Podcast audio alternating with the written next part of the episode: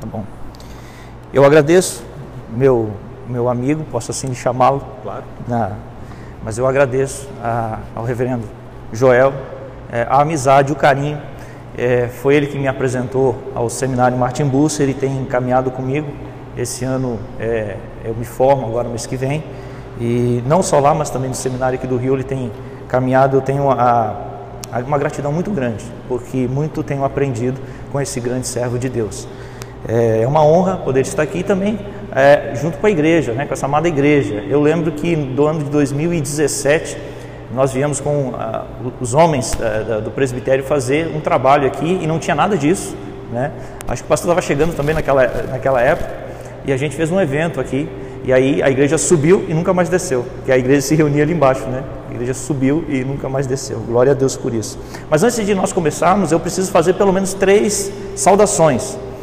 É, eu sou membro da Catedral Presbiteriana do Rio, Igreja Mãe, aqui da, da Igreja é, Bairro Imperial.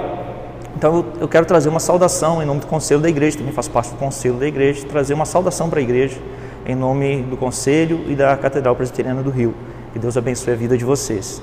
Mas eu também estou na igreja de Botafogo, através do nosso presbitério. Então o presbitério me designou na igreja de Botafogo. E lá eu estou servindo esse ano, até a próxima reunião do presbitério.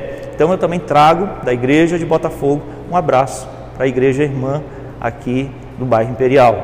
Agora eu também sou, é, faço parte né, da Federação dos Homens, né, que nós chamamos de UPH. Eu sou presidente da federação e eu gostaria de trazer em nome dos, da nossa Federação de Homens, aí em especial para os homens, né, um abraço carinhoso, forte, como diz lá no Rio Grande do Sul, que eu sou gaúcho, um forte quebra-costela aí para os homens aí da igreja.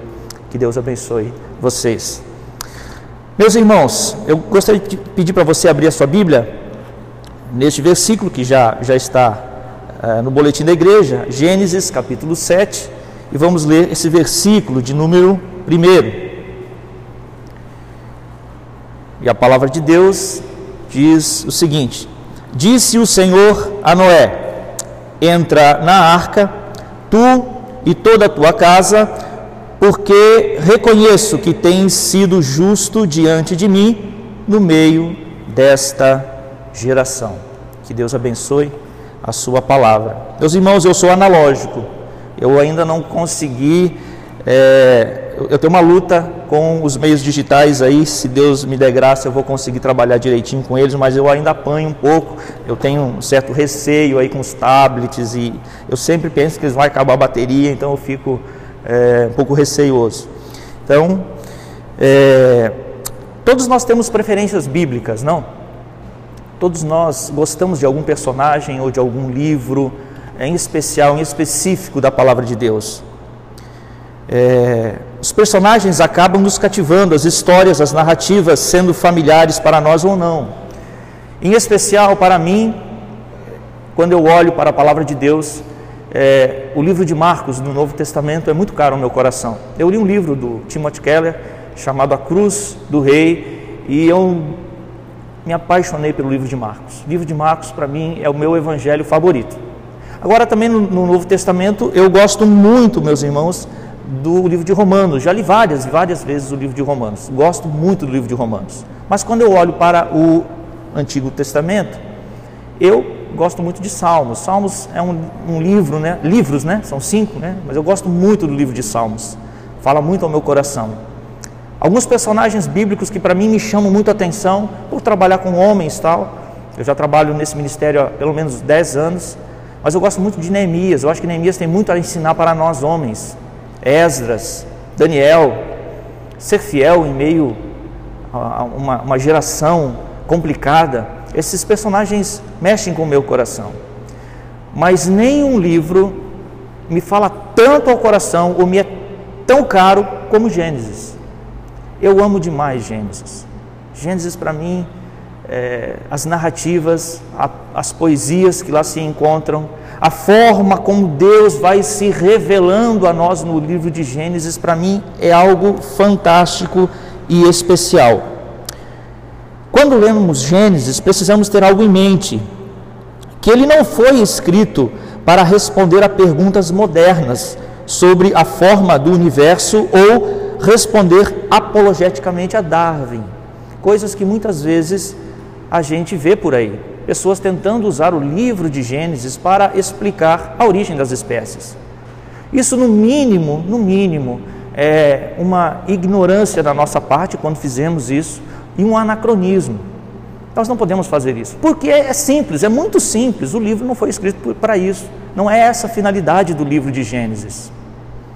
Livro de Gênesis foi escrito numa época para responder Deus respondendo, Deus trazendo a sua revelação numa época em que a humanidade pensava outra coisa. Numa época de muitos deuses, numa época em que a humanidade achava que as coisas criadas se confundiam com a divindade, e aí Deus se revela de forma brilhante. É revolucionário o que Deus faz através do livro de Gênesis da sua revelação. Deus traz então aquele povo daquela época uma revelação totalmente nova um Deus totalmente outro, um Deus que está à parte da criação. Ele não é a criação, ele não é o sol, ele não é a lua, ele não é as estrelas, ele está fora disso. Tudo isso ele diz que ele mesmo criou.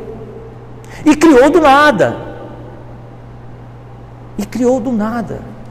Deus criou tudo do nada, inclusive o próprio tempo. Deus é um Deus do tempo, ele está fora do tempo, o próprio tempo é criação de Deus. Então, na mente daquelas pessoas foi revolucionário. Então, quando nós usamos Gênesis para querer explicar a origem das espécies, é uma falha muito grande da nossa parte, porque não foi para isso que o livro ele foi escrito. E uma certa irmã me pediu há uns três ou quatro, umas três ou quatro semanas atrás uma ajuda, porque a neta dela estava tendo muitas dúvidas, ela não estava mais crendo nas histórias bíblicas.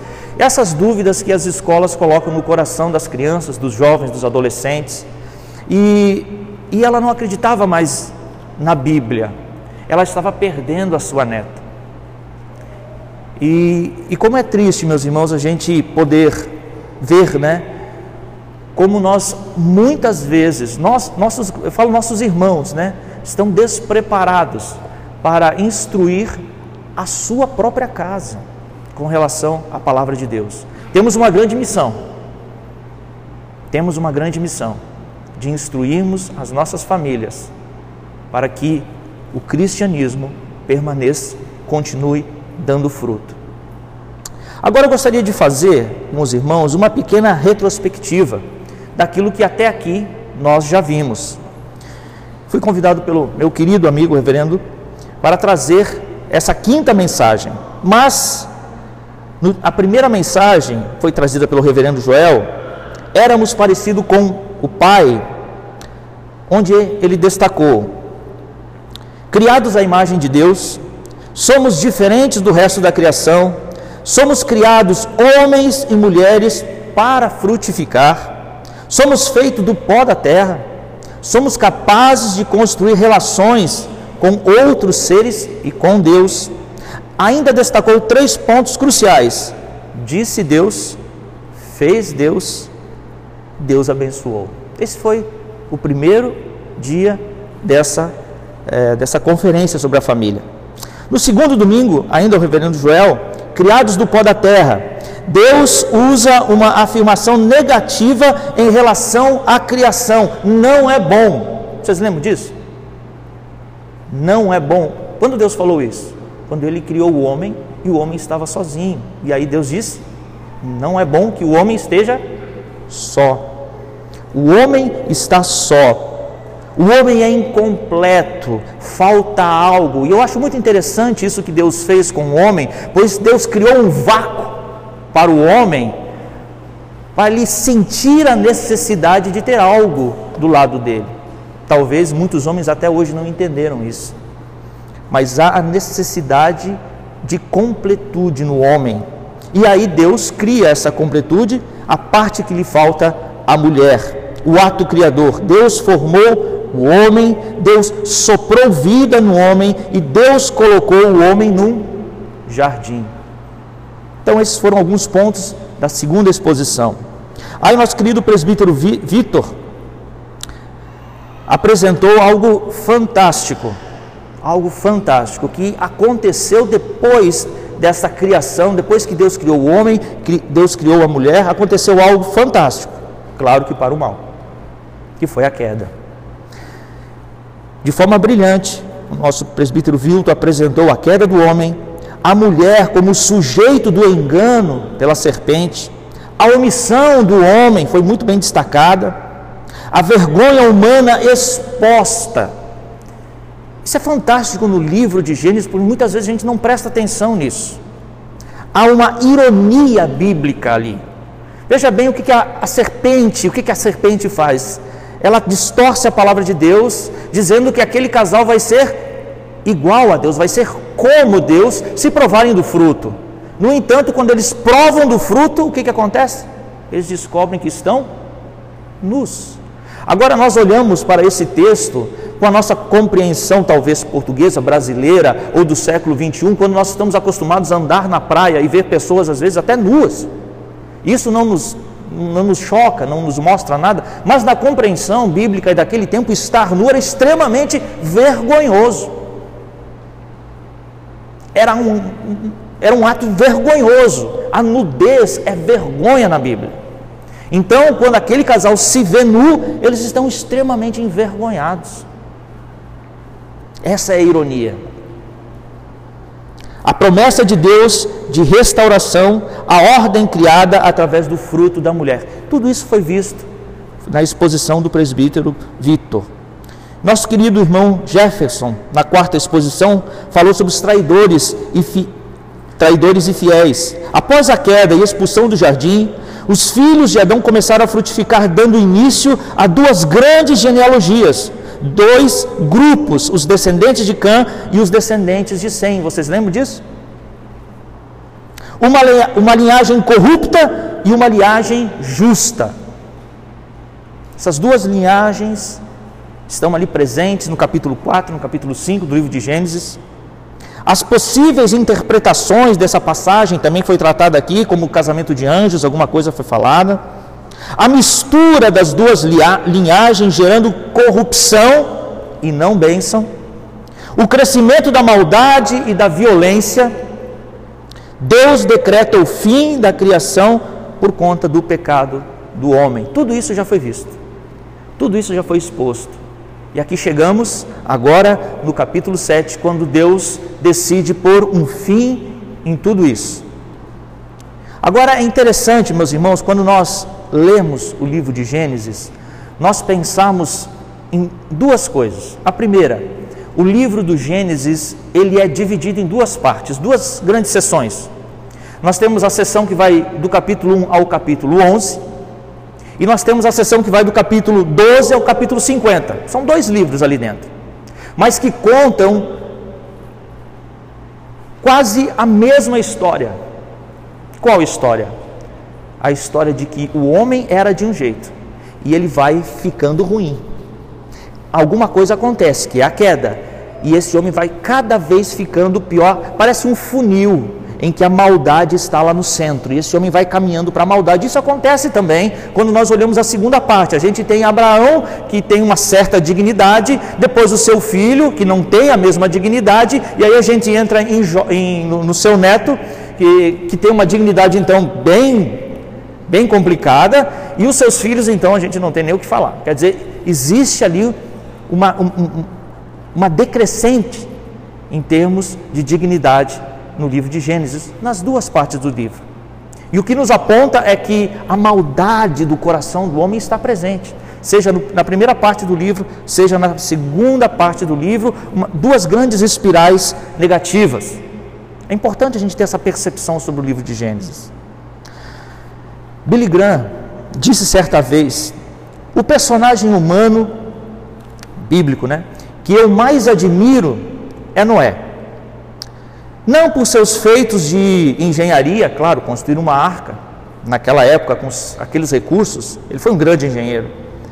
Em uma época escassa de recursos modernos, não porque ele teve fé para cumprir os planos de Deus, pois isso era fundamental não porque ele conseguiu cumprir a missão que lhe foi dada por Deus. Eu admiro Noé, mas não é por nada disso. Eu admiro Noé, porque ao final de tudo, ele conseguiu salvar a sua família. O grande pregador, Billy Graham, admira Noé, porque Noé conseguiu, ao fim de tudo, a salvação da sua família. Isso deve nos deixar alerta, principalmente os homens. A família é nosso compromisso maior, nossa responsabilidade maior, nosso prazer e recompensa maior nesse mundo. Nossa missão é de preservar, cuidar, zelar, proteger, buscar a salvação do nosso lar. Quantas famílias que não conseguem permanecer unidas na mesma fé? na mesma esperança, na mesma promessa? Quantos filhos abandonam o cristianismo logo ao entrar numa faculdade? Quantos jovens desprezam a fé de seus pais, dos seus avós? Assim que começam a correr pelos corredores do conhecimento moderno, do pós-moderno que o mundo lhes apresenta. Quantos filhos de crente têm se iludido e sendo enganado com experiências modernas e ideologias contemporâneas? E o que dizer da tecnologia? Que se mostra ao mundo como uma nova tábua de salvação. E muitos cristãos têm se perdido por depositar nelas a sua confiança, esperando que, que não passarão pelo sofrimento, por exemplo, ou terão vidas melhores e mais longas pelos avanços médicos ou científicos. O super-homem está aí e desafia o que eles chamam de mito da religião. O texto de Gênesis 7, 1 que nós lemos, destaca pelo menos três substantivos que requerem uma análise não gramatical, mas a sua colocação histórica e teológica. E aqui eu quero destacar esses três substantivos: geração, justiça e família. Nós vamos trabalhar em cima da geração de Noé, da justiça de Noé e da família de Noé. Quero começar então com a geração de Noé e vamos buscar no texto, no texto bíblico, entender como era ou como Deus via aquela geração em que Noé estava ali no meio. A primeira coisa a destacar na geração de Noé é que ela era uma geração mista. A gente já viu isso, já foi estudado aqui na igreja, já foi mostrado aqui para os irmãos que essa geração se misturou. A geração de Noé era uma geração de mistura. Precisamos relembrar que a mistura das gerações foi o princípio do mal, isso que começou, com isso que começou, os filhos da luz com os filhos das trevas. Isso é uma analogia muito simples. Se nós temos água limpa e uma gota que seja da água do esgoto cair nessa água limpa, já não dá mais para beber.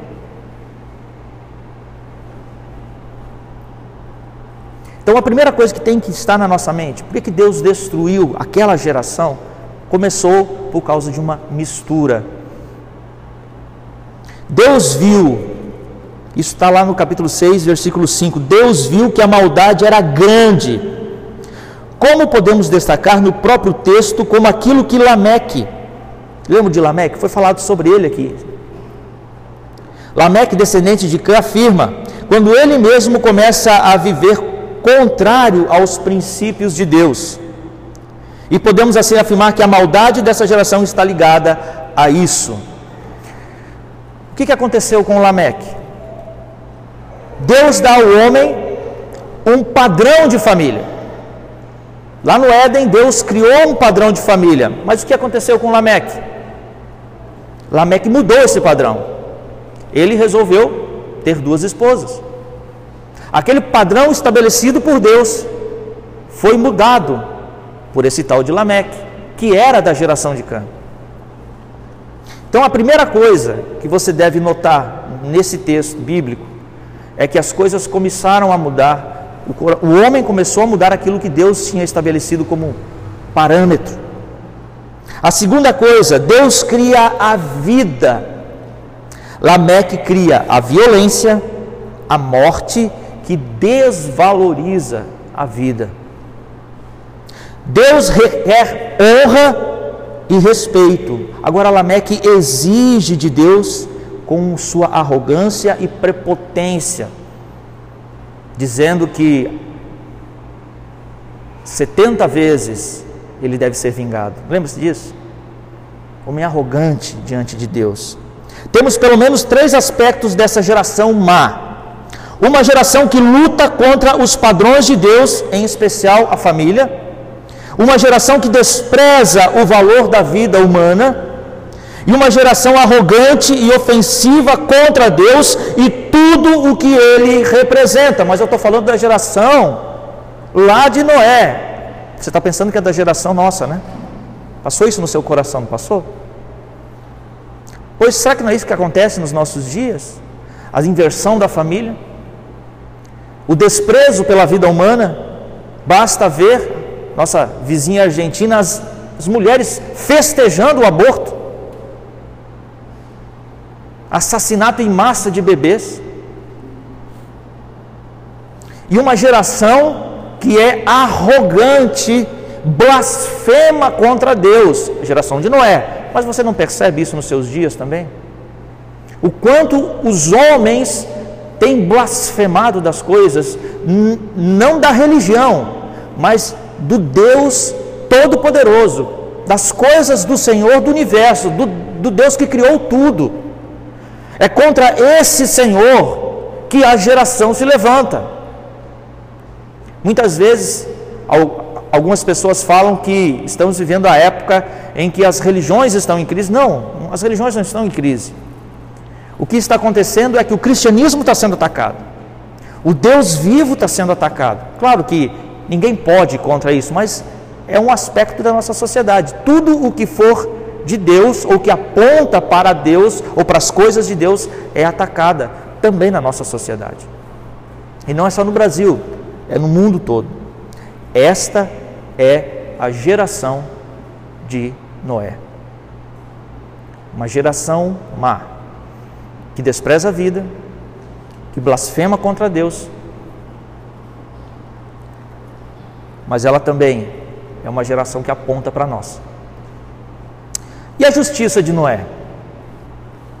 Noé é apontado por Deus como um homem justo no meio de uma geração corrupta. É assim que a palavra de Deus apresenta Noé. Gênesis capítulo 6, versículo 9 diz: Eis a história de Noé. Noé era homem justo e íntegro entre os seus contemporâneos. Noé andava com Deus. Noé gerou três filhos, Sem Cã e Jafé. Noé é um ponto de destaque em meio a uma geração má, que anda na contramão de tudo o que Deus determinou. Agora, a justiça aqui não aponta para um homem que não tinha pecado. Não é que Noé não tinha pecado ou não pecava, não é isso que a palavra de Deus quer apontar. A justiça de Noé é porque Noé, no meio daquela geração corrupta, Noé amava Deus. Noé caminhava com Deus. Noé tinha princípios de Deus no seu coração. Isso que é apontado como justiça dele. No meio de uma geração toda podre e carcomida, Noé estava ali sendo fiel. É possível isso? Aí está a justiça de Noé. Versículo 22 do capítulo 6 diz: Assim fez Noé, consoante a tudo o que Deus lhe ordenava. Olha só, que personagem interessante. Atacam esse homem de tudo quanto é lado, nas ideologias, na sua crença, mas ele ouve a Deus e o seu coração tem prazer em cumprir aquilo que Deus manda ele cumprir. Noé fez como Deus lhe ordenara. Meu irmão e minha irmã, é possível no meio dessa geração nós sermos fiéis ao Senhor. É possível. É possível. Noé tinha uma vida de comunhão com Deus. Noé andava com Deus, isso fala no versículo, capítulo 6, versículo 9. Noé obedecia a Deus como resultado de comunhão. Isso é, isso é fantástico, meu irmão e minha irmã. Você quer ser alguém que obedece ao Senhor? Quero. Agora, quanto tempo você passa com o Senhor? Qual é o teu tempo de oração? Qual é o teu tempo de estudo da palavra? Qual é o teu tempo que você passa realmente com Deus? Você precisa ter comunhão com o Senhor. Se você quer vencer pecado, porque é isso que nós temos que vencer. Os pecados do nosso dia a dia, os pecados da nossa vida. Agora, como é que a gente vai vencer se a gente não tira tempo para orar, não tira tempo para ler a palavra de Deus, não tira tempo para ter comunhão com os santos? Esse tempo que nós vivemos é um tempo muito esquisito. Tempo de igrejas fechadas, tempo aonde que estão tirando de algumas igrejas a possibilidade de daquilo que a palavra de Deus nos ensina, né, de nos sujeitarmos uns aos outros. Lembra disso? Como é que eu vou me sujeitar se eu não venho para a igreja? Se eu não ando com o irmão, se eu não caminho com ele? Noé constrói a arca, pois tinha a certeza de quem Deus era. Você não vai, você não vai pegar um desafio tão grande desse se você não conhece quem é o seu Deus. É um desafio de mais de 100 anos. Um desafio gigantesco. Mas você vai fazer isso no achismo? Não. Noé conhecia o seu Deus, conhecia quem era o Senhor Deus que mandou ele construir, e ele foi até o final. Ele foi até o final. Ele construiu o seu projeto. Obediência é resultado de comunhão. Jesus nos ensina que a demonstração prática de amor a Deus é obediência. E aí nós temos um problema. A nossa mente é meia grega. A nossa mente tem dificuldade para pensar coisas concretas. E o amor é uma coisa concreta. Biblicamente, o amor é concreto. Ele não é subjetivo. Mas a nossa mente é subjetiva. E aí a gente tem um problema de interpretação. Em, João capítulo 14, versículo 23, Jesus diz o seguinte: Jesus respondeu-lhes: Se alguém me ama, obedecerá a minha palavra, e meu Pai o amará, e nós viremos a ele e faremos nele morada. Continuando, capítulo 14 ainda de João: Se me amais, guardareis os meus mandamentos. Aquele que tem os meus mandamentos e os guarda. Não é só aquele que conhece os mandamentos de Deus, os guarda por em prática. Aqueles que têm os mandamentos dele e os guarda, esse, esse é o que me ama. Então nós temos, é, é, é, talvez é o caminho mais difícil da vida humana, que é tirar daqui e colocar aqui. Tirar daqui e colocar aqui. Colocar na vontade.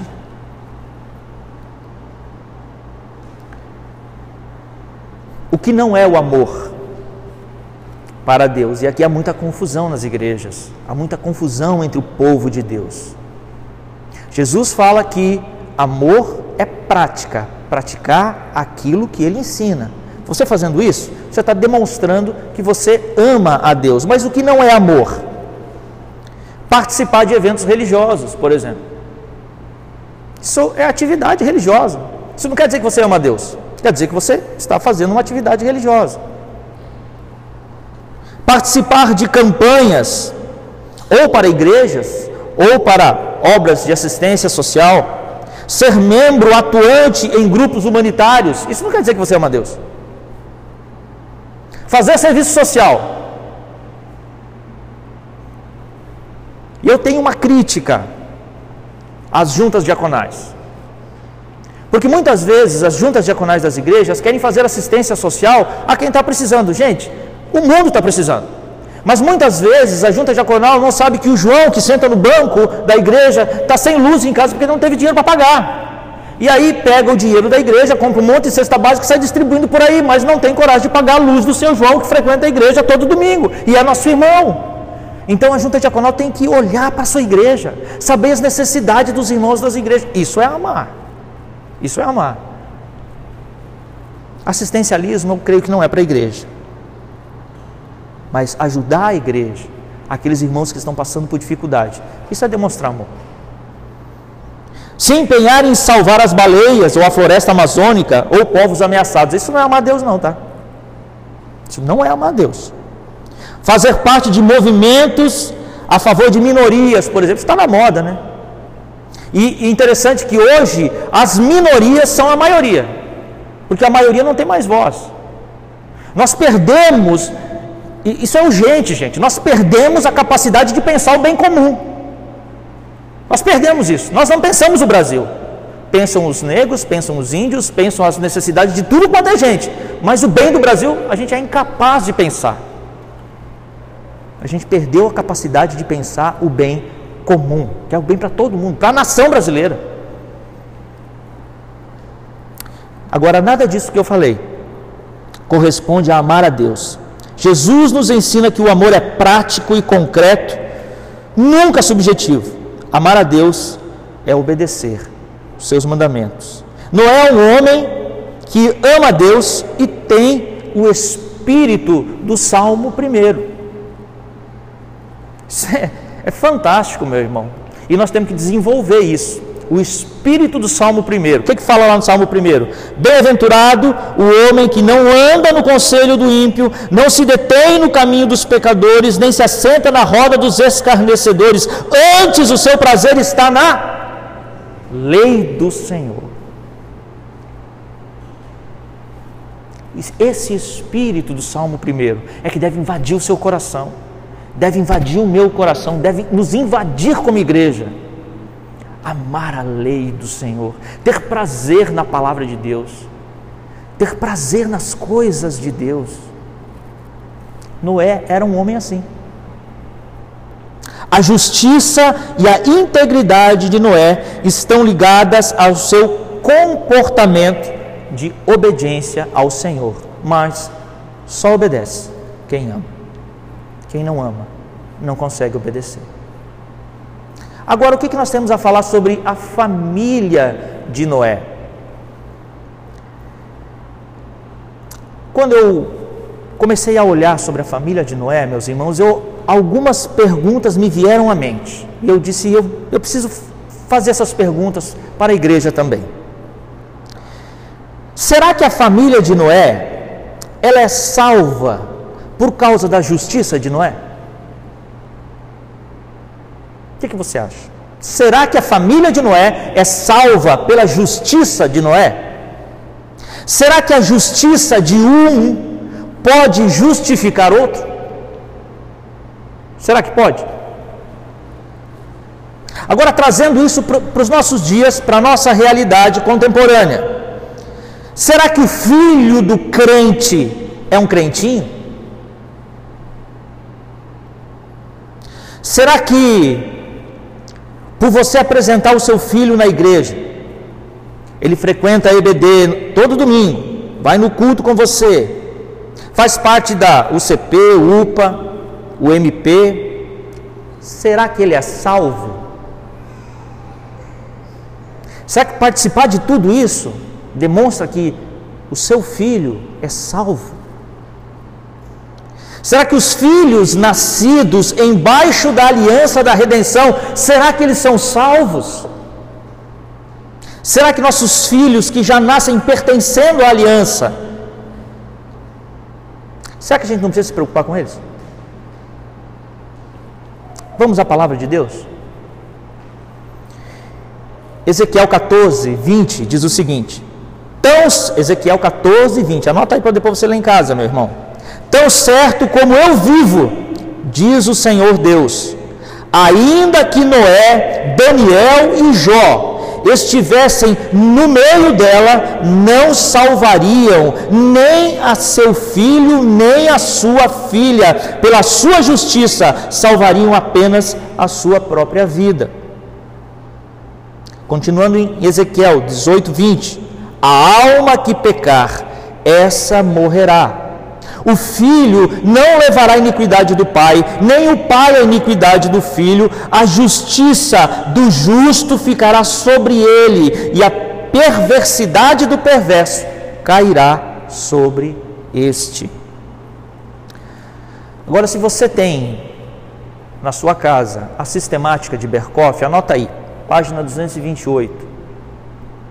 Berkoff traz a seguinte ilustração. Ilustração não, pensamento, né? Os adultos só podem entrar na aliança voluntariamente, pela fé e confissão. Eles não assumem apenas a responsabilidade de cumprir certos deveres externos, mas confessam que aceitam a aliança como uma fé viva e o seu desejo e intenção é continuar nessa fé, uma plena vida pactual. Existe então para os adultos como entrar na aliança? Confessando. Mas não é só isso. O seu desejo dentro de você, a sua vontade tem que ser continuar nessa aliança. Existe algo espiritual que você deve exercitar. Um relacionamento verdadeiro com Deus. Quer dizer, não adianta vir aqui na igreja, vamos te apresentar, você é um novo membro da igreja, beleza. E a igreja ora por você e está tudo bem, acabou. Não, meu irmão, você tem uma vida, uma vida cristã pela frente. O pastor acabou de orar aqui, nós temos que nos arrepender todo dia. Nós temos que cultivar essa vida espiritual. Nós temos que continuar na nossa caminhada cristã. E o que eu acho impressionante, meus irmãos, é que as pessoas acham que tem que fazer força, se esforçar para se salvar. As pessoas não conseguem aceitar que Jesus já fez tudo, você não precisa fazer nada, só precisa crer. Mas você não precisa se esforçar para ser salvo. Você precisa crer no Senhor Jesus, Ele já fez tudo, você não precisa fazer nada. Agora, há uma confusão aí. As pessoas acham que para santificação não precisa fazer nada, Jesus vai fazer tudo. Não, meu irmão, você tem que se esforçar na santificação, porque o pecado está à porta, ele está batendo na tua porta todo dia, todo dia tu pode cair, a qualquer momento você tem que cair, você pode cair. E o que, que você tem que fazer? Você tem que se esforçar no caminho da, da santificação. A santificação é o andar com o Espírito Santo. Aí sim você bota a sua força. Aí sim você bota o seu joelho no chão. Não tem aquele pecado que de vez em quando você cai? Você vai cair até quando? Vamos lutar contra ele, meu irmão. Vamos botar o joelho no chão, vamos orar. Por quê? Porque Deus chamou para santificação. E é uma outra confusão que os crentes fazem. Os crentes acham que nós estamos aqui para ser felizes. Não estou dizendo que você não tem que ser feliz, que a, que a vida não, não vai te apresentar felicidade. Mas você não está aqui para ser feliz, não, você está aqui para ser santo. Santificação é o nosso processo aqui. Se nessa vida você conseguir ser feliz, ótimo. Mas Deus te chama para santificação. E a gente abandona isso, joga isso de lado. Os filhos dos crentes Berkoff ainda falando, os filhos dos crentes, embora entrem por nascimento na aliança, não significa necessariamente que também entram imediatamente na aliança como comunhão de vida.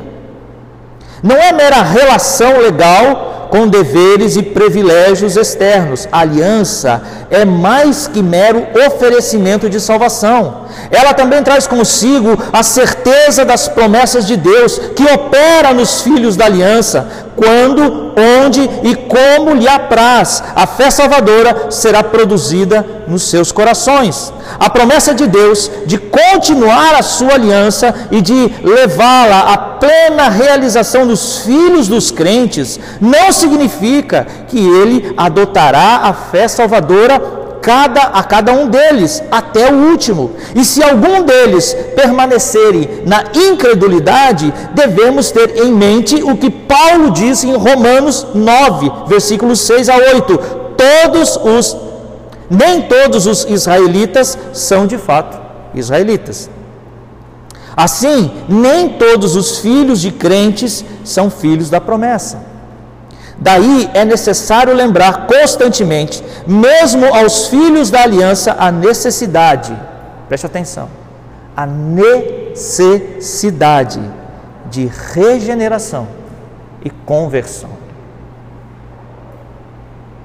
É muito bom você trazer o seu filho aqui. Eu vi aqui muitas crianças e me alegro com isso. mas eles também precisam se arrepender. Precisam nascer de novo. Quando trouxemos nossos filhos para serem batizados, que nós cremos, né? No batismo infantil. Então, quando nós trazemos os nossos filhos para ser batizados, porque cremos na promessa de Deus e nos pactos que Ele fez, nós pais, nós pais, nós nos comprometemos. Você já viu algum batismo infantil aqui? Já? Você já viu, né? Balançando a cabeça aí. Você já viu algum batismo infantil? Eu já vi vários. E quando acontece o batismo infantil, eu fico assim, uma pulguinha atrás da orelha. Será que os pais entenderam? Será que os pais entenderam? Então, quando nós trouxemos os nossos filhos para serem batizados, nós pais, nós nos comprometemos. Quais são os nossos compromissos? Primeiro, permanecer fiéis ao pacto da graça. Nós nos comprometemos com isso. Consagrarmos nossos filhos para que recebam a adoção como filhos de Deus Pai e o perdão dos seus pecados pelo sangue de Jesus e a regeneração dos seus corações pelo poder do Espírito Santo. Agora preste atenção nisso.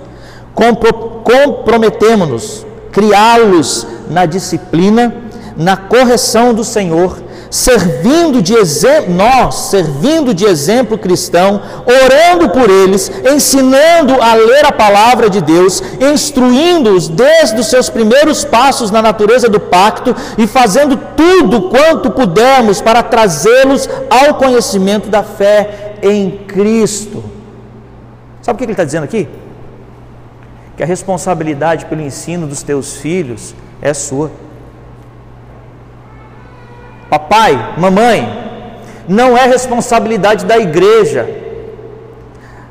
Os teus filhos são sua responsabilidade, papai, mamãe, a família, pai, escute isso, a responsabilidade é sua. É sua. Nós nos comprometemos diante da igreja, nós falamos essas palavras quando trazemos os filhos para serem batizados, mas muita gente não consegue colocar isso direito na cabeça e nem no coração.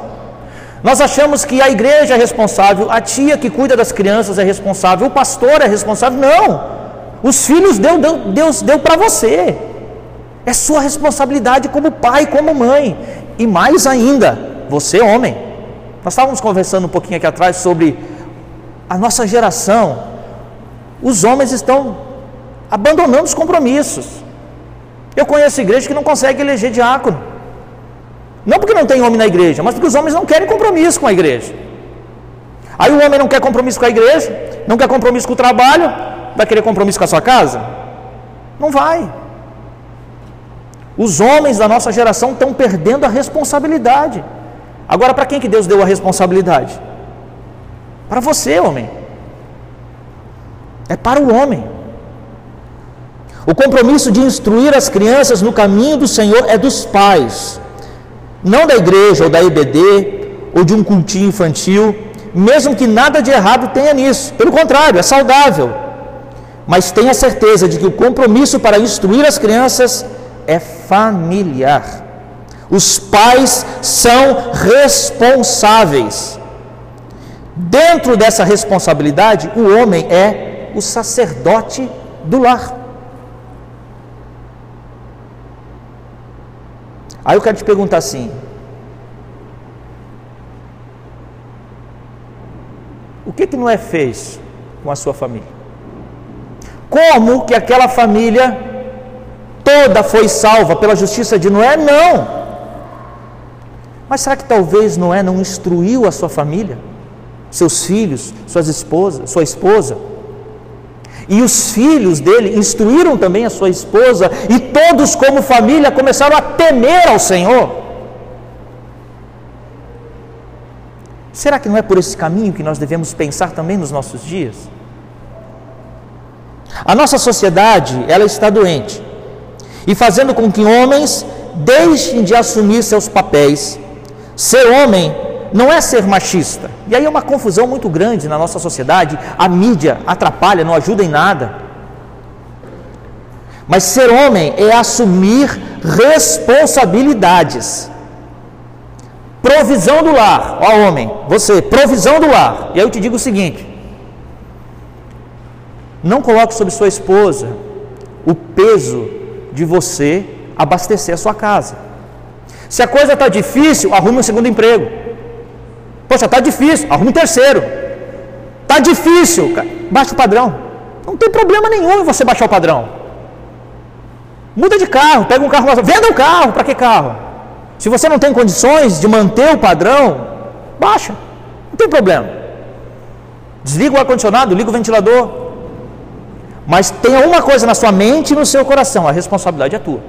Não coloque isso sobre as costas da sua esposa. Se ela quiser trabalhar, ótimo. Se ela quiser te ajudar, ótimo. Mas a responsabilidade é sua. Tenha isso na sua mente. Provisão do lar. Proteção da família.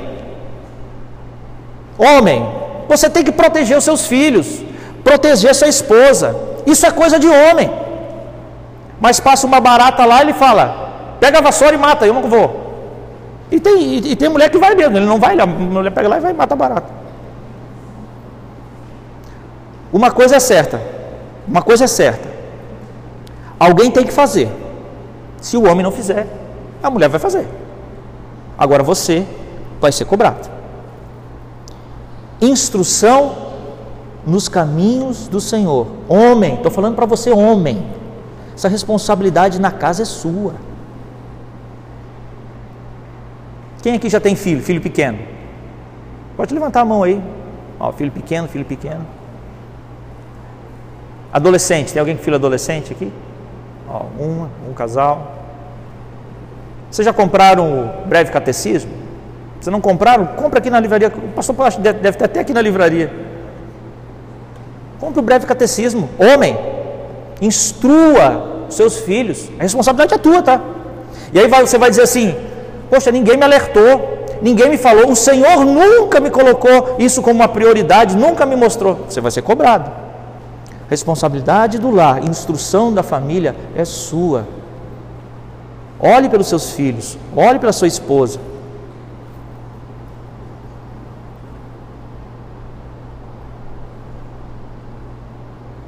Proteção Proteção.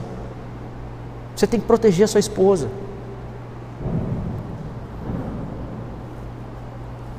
Como a família de Noé foi salva? Noé foi um instrutor competente, assumindo seus deveres e não transferindo responsabilidade. Digamos assim, ele foi um homem com H.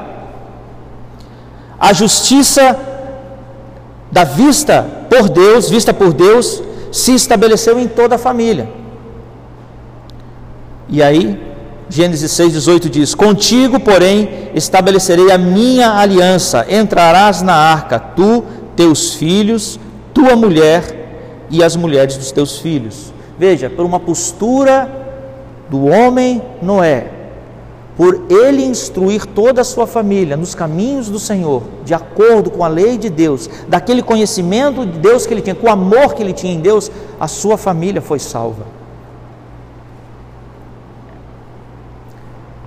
Aplicação. As, geração, as gerações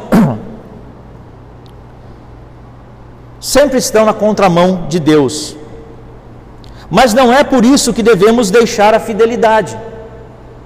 A fidelidade ao Senhor é um compromisso nosso. Não, eu estava fazendo um estudo bíblico um tempo desse atrás, não faz muito tempo, e um presbítero, presbítero antigo, me falou o seguinte: Pois é, Maurício, eu sinto que a dificuldade do Evangelho hoje é muito grande. O que, é que você acha? Eu não acho não. Eu não acho não. Porque o pecado sempre teve aí, em todas as gerações. Não há geração mais difícil, geração mais fácil, por quê? Porque o coração do homem é corrupto, sempre foi. O coração do homem hoje é igual ao que foi há mil anos atrás continua necessitando ser regenerado em Cristo Jesus, do mesmo jeito, da mesma forma. Então, as gerações, elas são contra Deus. Não pense você porque você veio para a igreja, que você está frequentando a, a, igreja, que você é um crente, que a coisa vai ficar fácil para você. Não vai, não.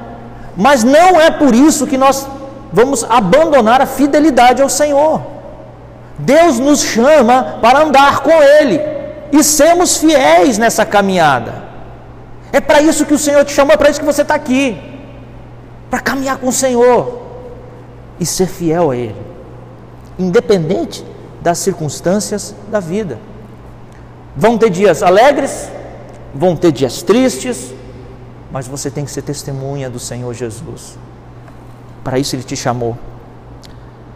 Noé escolheu a santidade ao Senhor em meio a um mundo mau de violência, desordem das coisas estabelecidas por Deus e de blasfêmia contra tudo que representava o Senhor Deus.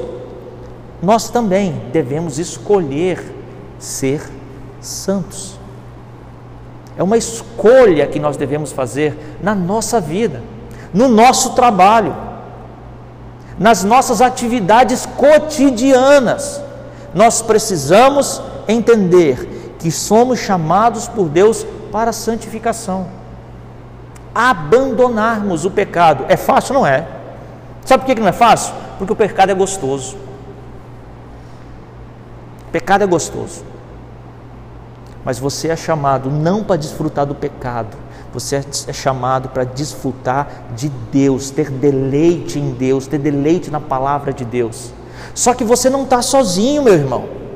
O Espírito Santo está aí para te ajudar nessa caminhada. Nessa caminhada de fidelidade, nessa caminhada de santificação, o Espírito Santo está aqui para te ajudar, para te instruir. Agora, você tem lutado, lutado mesmo contra o pecado? Porque muita gente tem pecados e vive a vida toda com esses pecados. Passa a vida toda pecando e não abandona isso nunca. Que tipo de crente que você é? Para com isso, meu irmão. Coisa séria. Jesus morreu naquela cruz que não foi brincadeira, não. Para você ficar brincando com o pecado aí. Para com isso. Deus te chamou para santidade, para fidelidade. É para isso que Deus quer. Um relacionamento fiel e santo.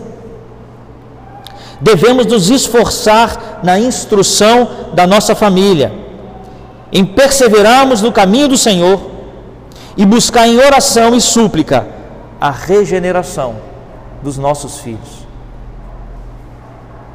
Você que tem filho ou filha, você já orou pela conversão dele?